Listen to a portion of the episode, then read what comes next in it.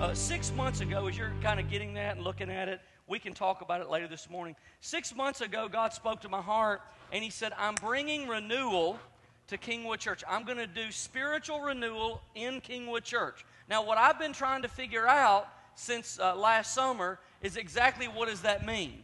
Now, as I've read the Bible, there's one thing that has become crystal clear to me. Every time God does spiritual renewal, every time He renews His people, uh, one of the calls that you hear from God is a call to return. In other words, uh, re- re- renewal is a returning experience. Renewal is an experience where we return to God and meet Him in a new way. So, the first week in this series, we've said renewal is to return to God. Last week, we said renewal is to return to spiritual relationships. These are two parts of renewal. By my count, as I read Scripture, there are four parts to renewal. Every time God does renewal, He calls His people to return to four things. We said return to God, return to spiritual relationships. And then uh, we said this last week if you return to part of what God is doing, you'll only have part of what God wants for you. So, so the idea in renewal is you have to return to all, all that He wants for you. So this morning, we're going to talk about returning to the Christian life. Now, uh, when I was in uh, middle school and high school, I played basketball. That was kind of my pastime. So I played for our, our middle school and our high school team.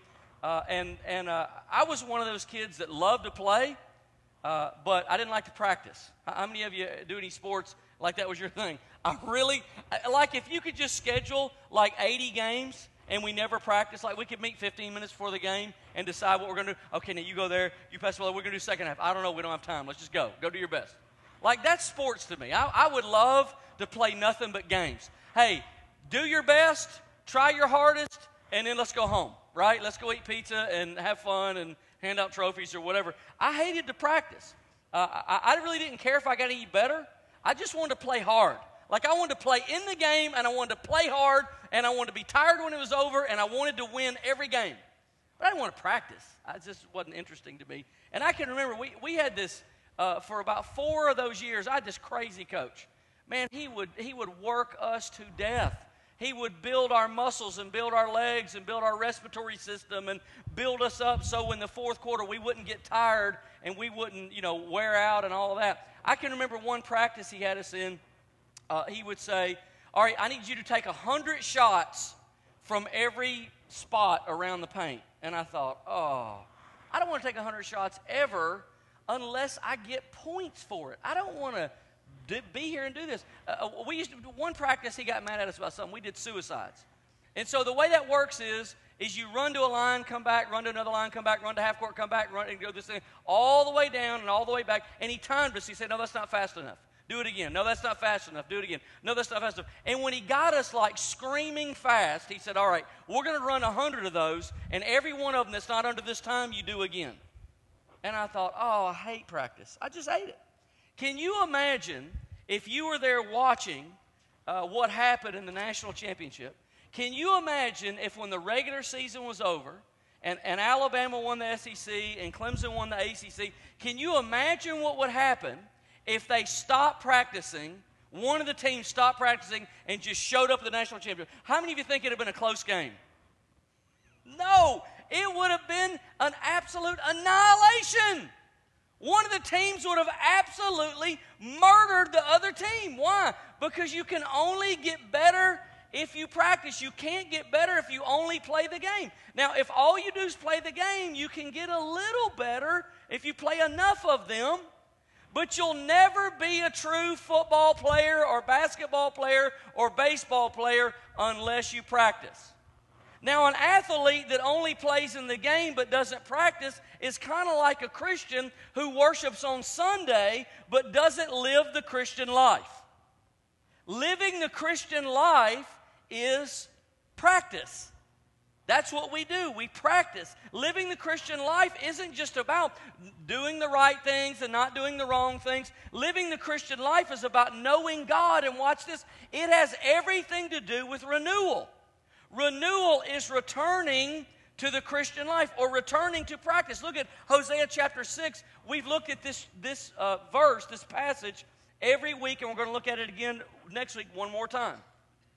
So, uh, just like when the Holy Spirit spoke to my heart and said, I want to bring renewal, I'm going to bring renewal. Thousands of years ago, God said to the prophet Hosea, I'm going to bring renewal to Israel. And when he said that, this was the passage that gave the vision on what that renewal would look like. So look along with me in he, uh, Hosea 6. Come, let us return to the Lord. He has torn us to pieces, but he will heal us. He has injured us, but he will bind up our wounds. After two days, he will revive us. On the third day, he will restore us that we may live in his presence. So we said the last couple weeks that's returning to God and returning to spiritual relationships. Now look at verse 3. Let us acknowledge the Lord. Let us press on to acknowledge him. Acknowledge in the Hebrew is the word yada. Let us acknowledge him. Let us yada him. Let us acknowledge God. Now, it's a very different word in Hebrew than how we use it in English. This doesn't even seem like a great translation to me from the Hebrew word. But if you look at the English word, the English word means to accept or admit the existence or truth of. So when I acknowledge something, I, I, I tip my hat to it, I acknowledge it. I, I, I, make some response and I know it's there. You know, we call that, a, a, if you get an email, I acknowledge that I received your email. I acknowledge that. I acknowledge your comment. I hear you. It's kind of like saying, I hear you, but I got no response. Acknowledge, in the way we use it in English, is almost a reserved or a guarded way to engage. I hear you. I understand. But I'm, I'm holding my cards close. I acknowledge, I received, but I'm not really involved. I haven't really participated. That's not at all what the Hebrew word means. In Hebrew, the word yada, let me show you some ways it's used in the Old Testament. It's used to mean distinguishing between good and evil. So someone can yada the difference in good and evil. An intimate acquaintance in sexual intercourse. When the Bible says that Adam knew his wife Eve, it says Adam yada Eve. He knew her, knowing by experience. So in the Old Testament, knowledge is very different. It's very different than the New Testament, and it's very different than the way we use it today. It means experience. It doesn't mean to think about something, and it's not an emotional high. It means you know it because you've experienced it yourself. So, look, you don't have to say to a person who's been forgiven by God for, for grotesque or painful or dark or broken sin, you don't have to say to them, do, do you know that God forgives? They say, Yes, I know that God forgives. I know that God forgives because God has, I, I, I yada that God forgives because God has forgiven me. You don't have to convince a person who's been physically healed by God that God heals. They say, I yada that God heals because God has healed me. You don't have to convince a person who said supernatural provision by God. I yada that God provides for me because He's provided for me. I've experienced it. This isn't in a book. This isn't doctrine. This isn't theology written in the sky somewhere. I met Jesus in this moment and I understand. I have experienced it myself. That's yada. So this morning, let me give you, if you, if you uh, are taking notes, uh, let me give you three thoughts about returning to the Christian life. And then, I, then I'm going to give you uh, quickly three ways we can do it.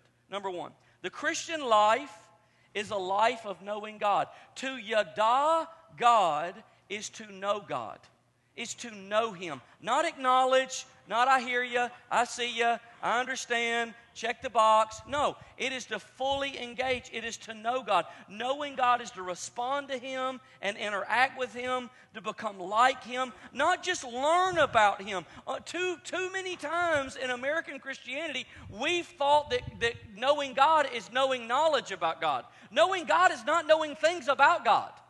Knowing God is experiencing the person of Jesus Christ. That's what, that's what knowing God is about. Now, let me say it this way it is engaging all that God is with all that I am. Now, how do we do that? John chapter 118 says that no one has ever seen God. How do I know someone that I cannot see? How do I know someone? You know, we have a lot of phrases in our culture we say, uh, seeing is believing. We even have an entire state dedicated to it on the license plate of Missouri. You can see anybody from Missouri here? Anybody, uh, Missourians? You can see show me, the show me state. Show me. Seeing is believing. I'll believe it when I see it. If we can't see God, how can we know God? Well, we know God through Jesus Christ. 1 John 2 4 says it this way Whoever says, I know him, but does not do what he commands is a liar, and the truth is not in that person. But if anyone obeys his word, love for God is truly made complete in him. This is how we know we're in him. Now, here's the important verse Whoever claims to live in him must live as Jesus did. Anyone who claims to know God must live as Jesus did. So, this verse in Hosea says we acknowledge God and we press on to acknowledge Him in even greater ways.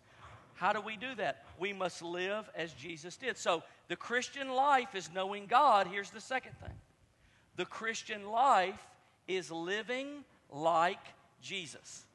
The Christian life is living like Jesus. Now, we know God through the scriptures, and a, and a, a fundamental part of Christianity will tell you we only know God through scripture. But we don't know God through Scripture alone. We also know God through living the Christian life. We call it practice. You know God through practicing the Christian life. So, so uh, how does that look inside the church? Well, we believe God heals because we practice praying for people's healing. It's funny, churches who don't pray for sick people don't believe God heals. Now, the question is do they not believe God doesn't heal? Do, do they not pray for people who are sick because they don't believe God heals? Or do they not believe God heals because they don't pray for people who are sick? So the practice shapes your belief. We believe this morning, as Jeremy led worship, he said, Hey, we enter this conversation with God. We believe that God is present with us, so we practice worshiping. We raise our hands, we sing, we close our eyes, we, we meditate, we contemplate, we think, we say things out loud, we pray. Why do we do that? Because we believe God is present and we practice that reality. We believe God talks to us when we pray. So we practice prayer. Now, watch this. What if we stop practicing those things? What would happen? I bet we'd stop believing them. I bet if you stopped worshiping, your, your faith would shrink on whether God was present or not. I bet if you stopped praying, your faith would shrink on whether God hears prayer or not. I bet if you stopped praying for sick people, your faith would shrink on whether God heals sick people or not. Because we are we are strengthened, we come to know God through what we practice. We come to know God through what we do. What does that mean? We come to know God as we practice Jesus' life. Why are we doing a fast right now? Because Jesus did one. Why are we doing a season of prayer? Because Jesus did them. Why tonight at 5:30 are we going to gather in this room and pray for freedom and healing? Because Jesus proclaimed freedom and healing. We're trying to practice the Christian life. And as we practice it, we watch, we yada God through our practice.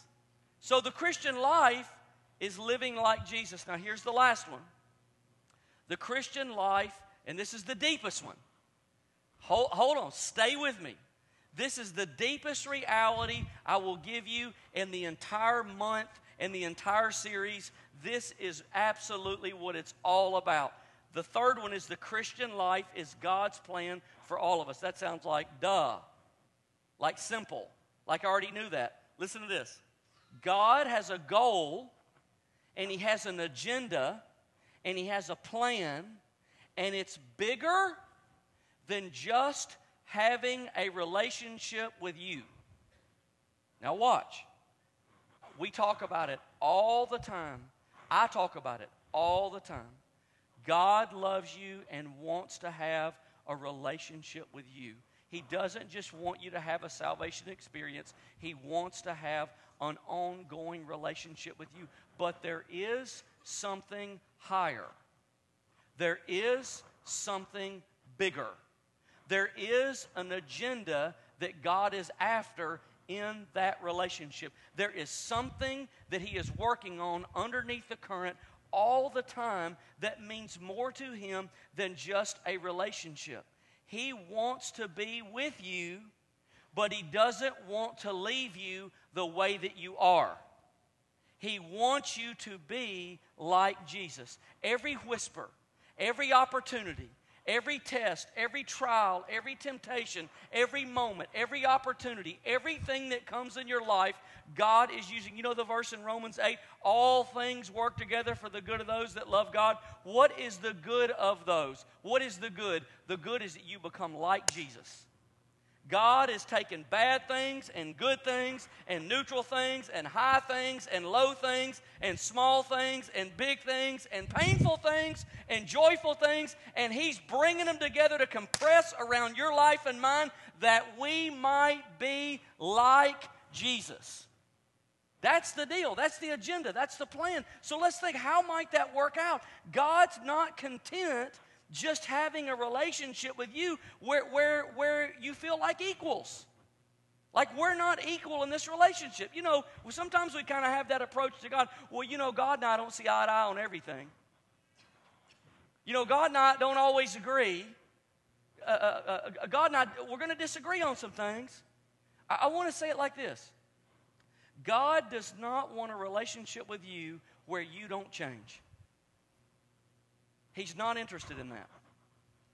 He does not want a relationship with you where you never change. We sang it this morning and we clapped and we said it out loud. He never changes. Thank God. But He wants you and I to always change until we fit the footprint that His Son left when He walked on the earth. And then His work is done. Well, we know that won't be till heaven. But he's working on it. And how does he how does he work on it? He wants a relationship with you and I where we become more like Christ. So let me give you three questions this morning. And they all three have the same answer. They have one answer. And the answer is the same for all three questions. How did Jesus live? How does God make us Christ like? How do we practice the Christian life? Now, this is, this is right at it.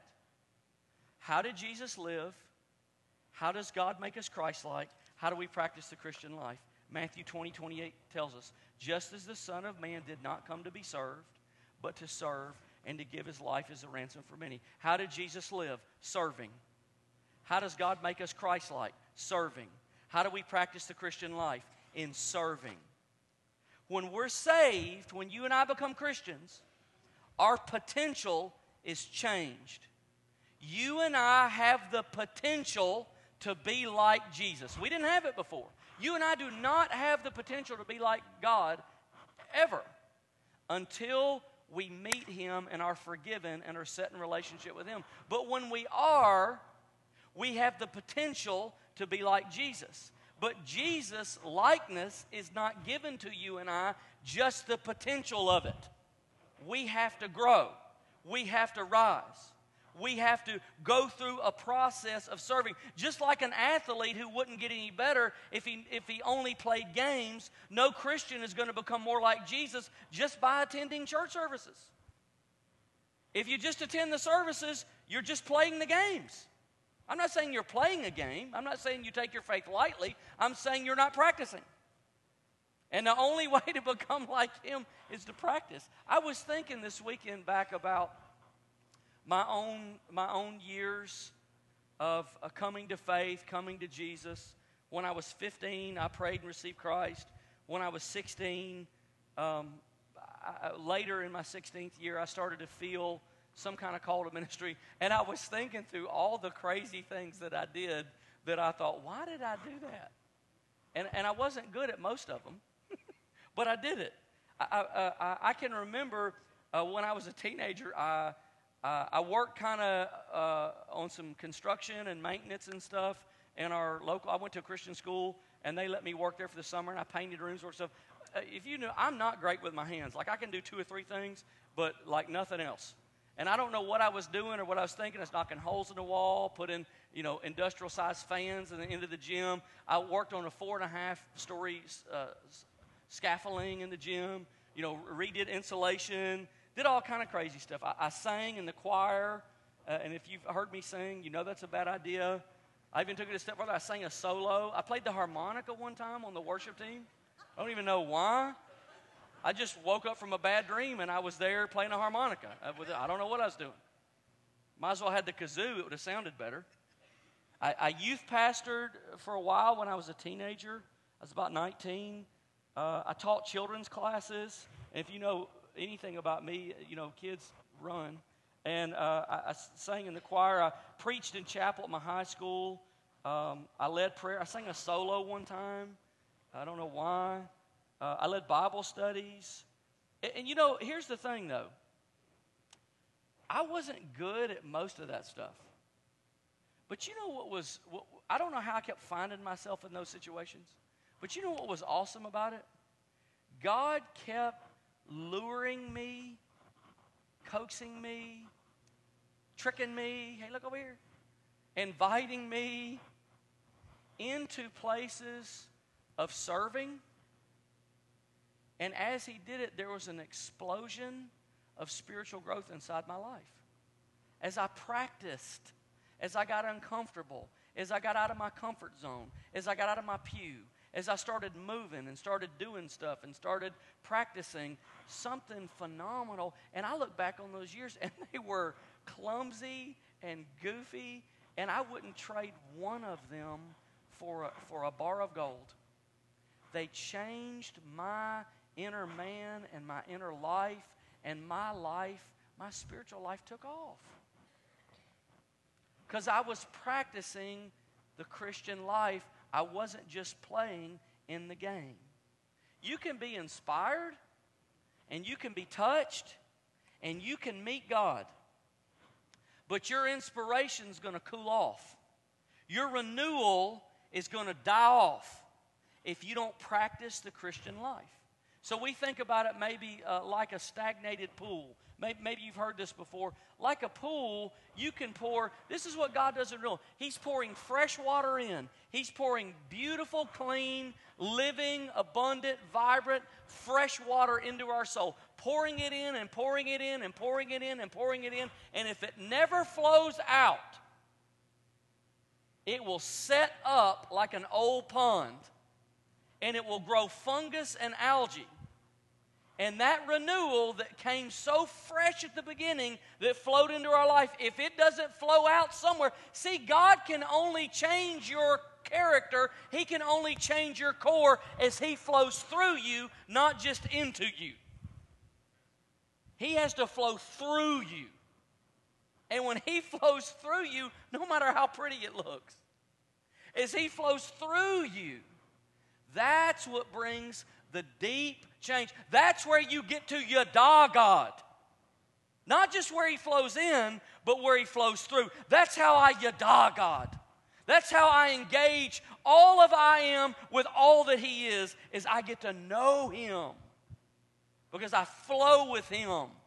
I see how He does things, and sometimes more importantly, how He doesn't do things and I learn and I grow and I stretch and I become more Christ like. God is pouring renewal into our church.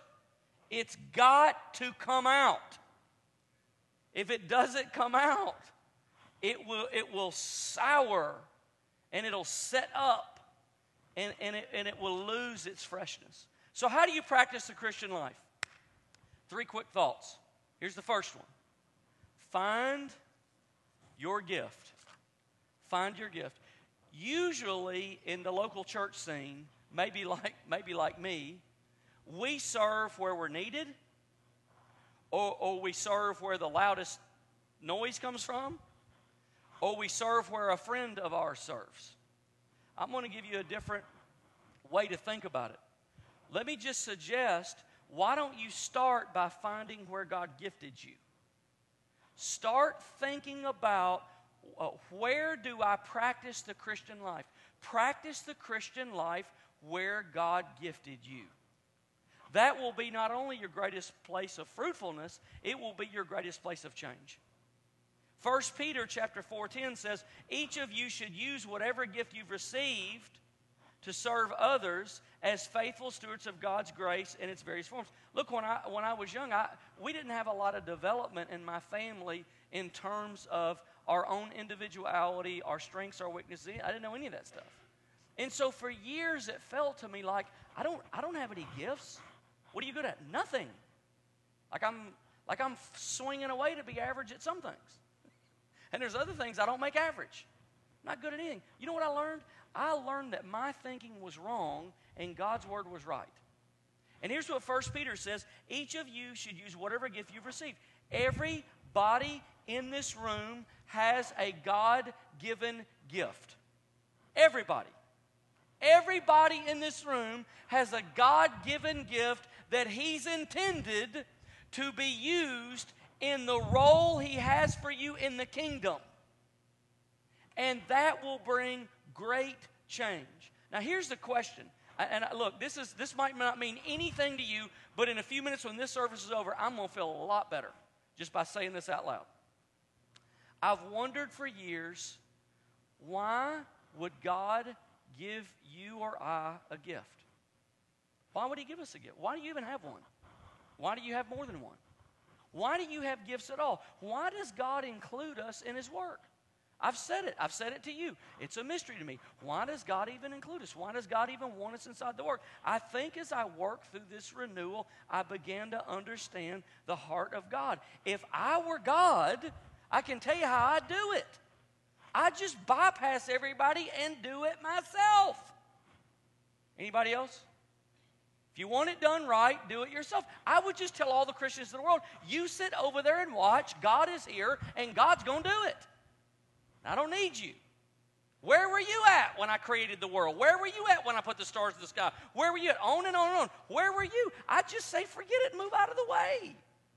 Now, watch. Thank God I'm not God. Because here's the thing if I were God, I'd do it because I know how people like me are. I get confused and I get frustrated and I work on the wrong thing at the wrong time and I say the wrong thing at the same wrong time and I, and I get confused about what God wants me to do and it takes me too long and I think too hard about it and I, and I mess up. And if I were God, I'd just pass up people like me altogether. He doesn't do that. The reason you have a gift is because it's the only way He can make you like Him. How else does He make you like Him? He put gifts in you to lure you into serving, to encourage you to practice the Christian life and use your gift. And by practicing the Christian life, you become more like Him.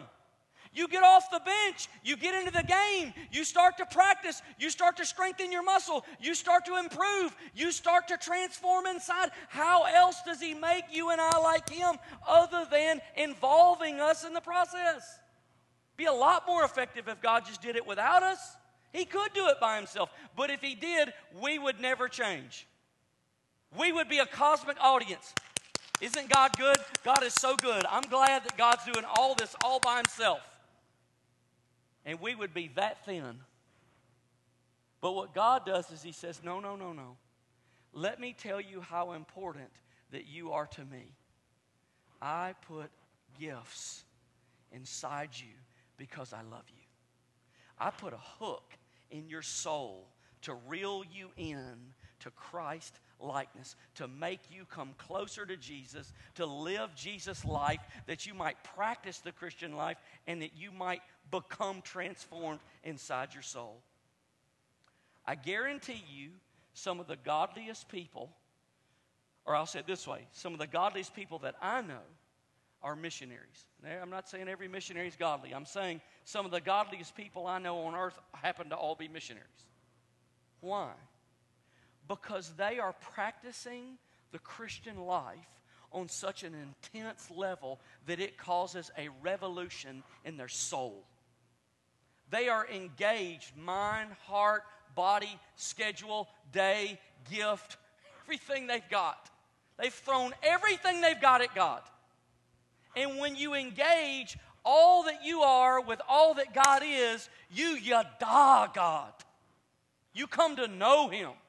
You know His ways, you know His face, you know His heart, you know His mind, you know His thoughts, you know His approach, you know His intention. I want you to think for a minute for the godliest people that you know. The people that you know who are most like Jesus, I guarantee you they all have one thing in common. They practice the Christian life by serving. They are servants. They serve with their gift. They know their gift. They use their gift and they serve with it. And that serving has caused quite a change. So, find your gift. Here's the second thing. How do we practice? Use your gift for God's purposes.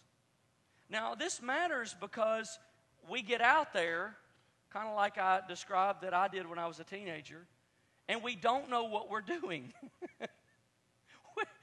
when you get to an age in life that you only want to do things you know how to do. But what if God has gifted you for something you haven't used that gift before? Everybody starts there in Christianity. Everybody starts with a gift that hadn't been used yet. So it doesn't matter your age, it matters your gift and you have to use that gift. And when you first get out there in it, you don't know what you're doing. And watch this you have no choice but to depend on God. And God says, finally, this is what I've wanted all along. I've not wanted an expert, I've wanted a shapeless wad of clay that I could mold into my image. But I can't mold you until you get up on the wheel. I can't do what I want to do until you get up on the wheel. And so finally, we've given God what He wants. Uh, the verse we read a minute ago says, faithful stewards of God's grace. Use your gifts for God's purposes. Hollywood and the entertainment industry and the sports industry is filled with people that use their gifts for their purposes. Now, there are exceptions. But by and large, those superstar people use their gifts for their purposes or their agent's purposes or somebody else's purposes, and it usually doesn't end well. But 1 Peter 4 says, Be a faithful steward of God's grace. When you use the gifts that God has given you for His purposes, things start to dynamically change in our heart and life. So here's the, um, here's the last thing. You find your gift, use your gift, serve like Jesus. Serve like Jesus. Live like Jesus, and you will yada God. You will experience Him when you practice His life in your life. When you start working on what Jesus is working on, something dynamic happens in your life, and that renewal that is flowing in begins to flow out, and your renewal is refreshed like the, like the water cycle. The, the, the clouds gather, they drop rain on the earth, the rain replenishes the earth, the sun evaporates the water, and it happens all over again. And that's the same renewal cycle that God put in creation, He put in spiritual creation. When, when we let out and let flow out the renewal that God's putting in, more fills it. A, a, another wave of renewal comes.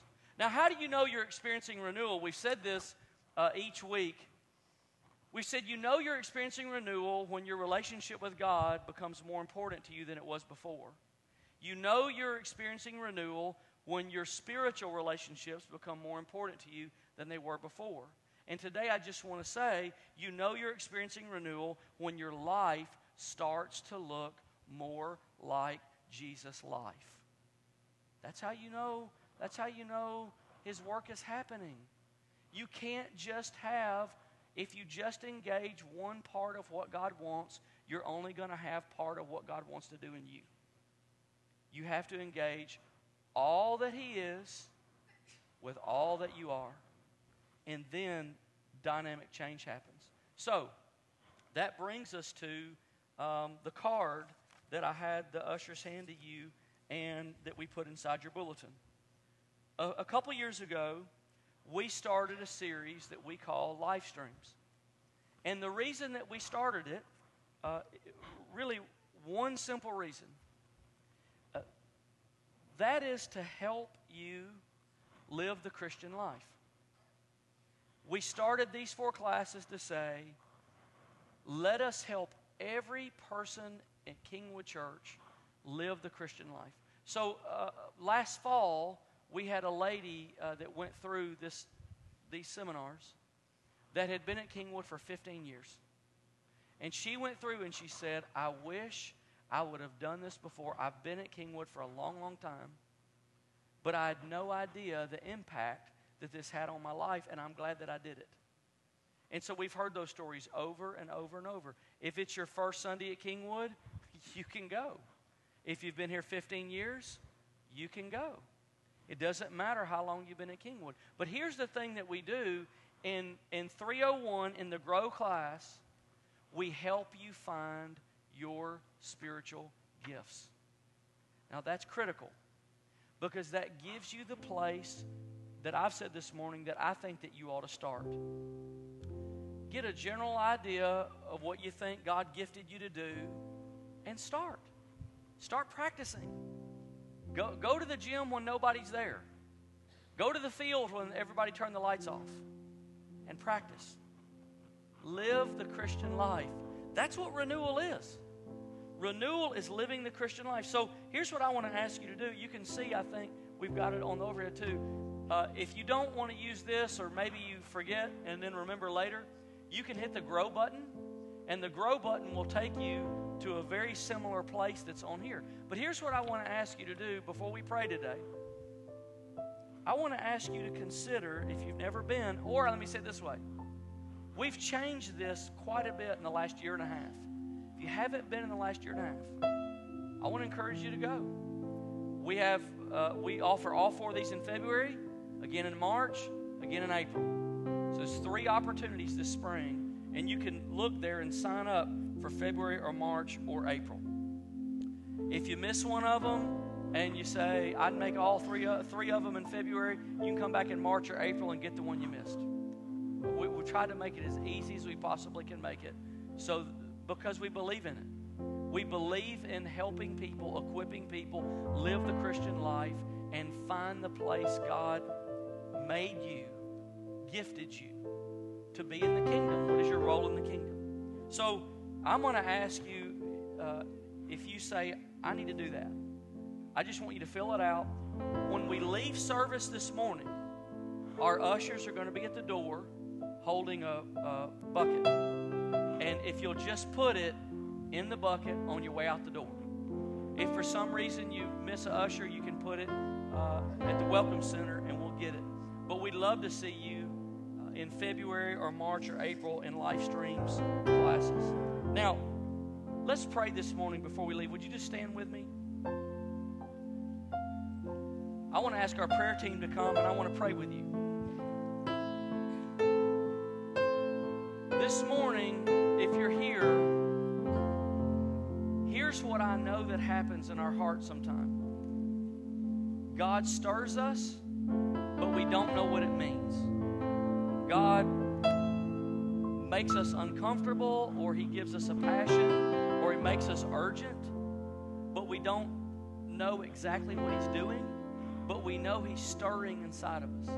Maybe you felt a, a, an urge uh, to serve, to, to be used by God, to be to find your role, to have a place of significance in the kingdom. And you just don't know what to do with it. You don't know where to start. I know that you're in the room because when the Holy Spirit said six months ago to me, I'm doing renewal, that's part of what renewal is. So there are some of you here this morning that you just feel that maybe undefinable sense that I, I know I feel this urge that God wants me to do something or that there's more, and I don't know what to do with it. I just want you to pray this morning. That's all. I want to invite you in just a minute just to come to one of our prayer team and say, Would you just pray for me that God would help me to find and to define what He's doing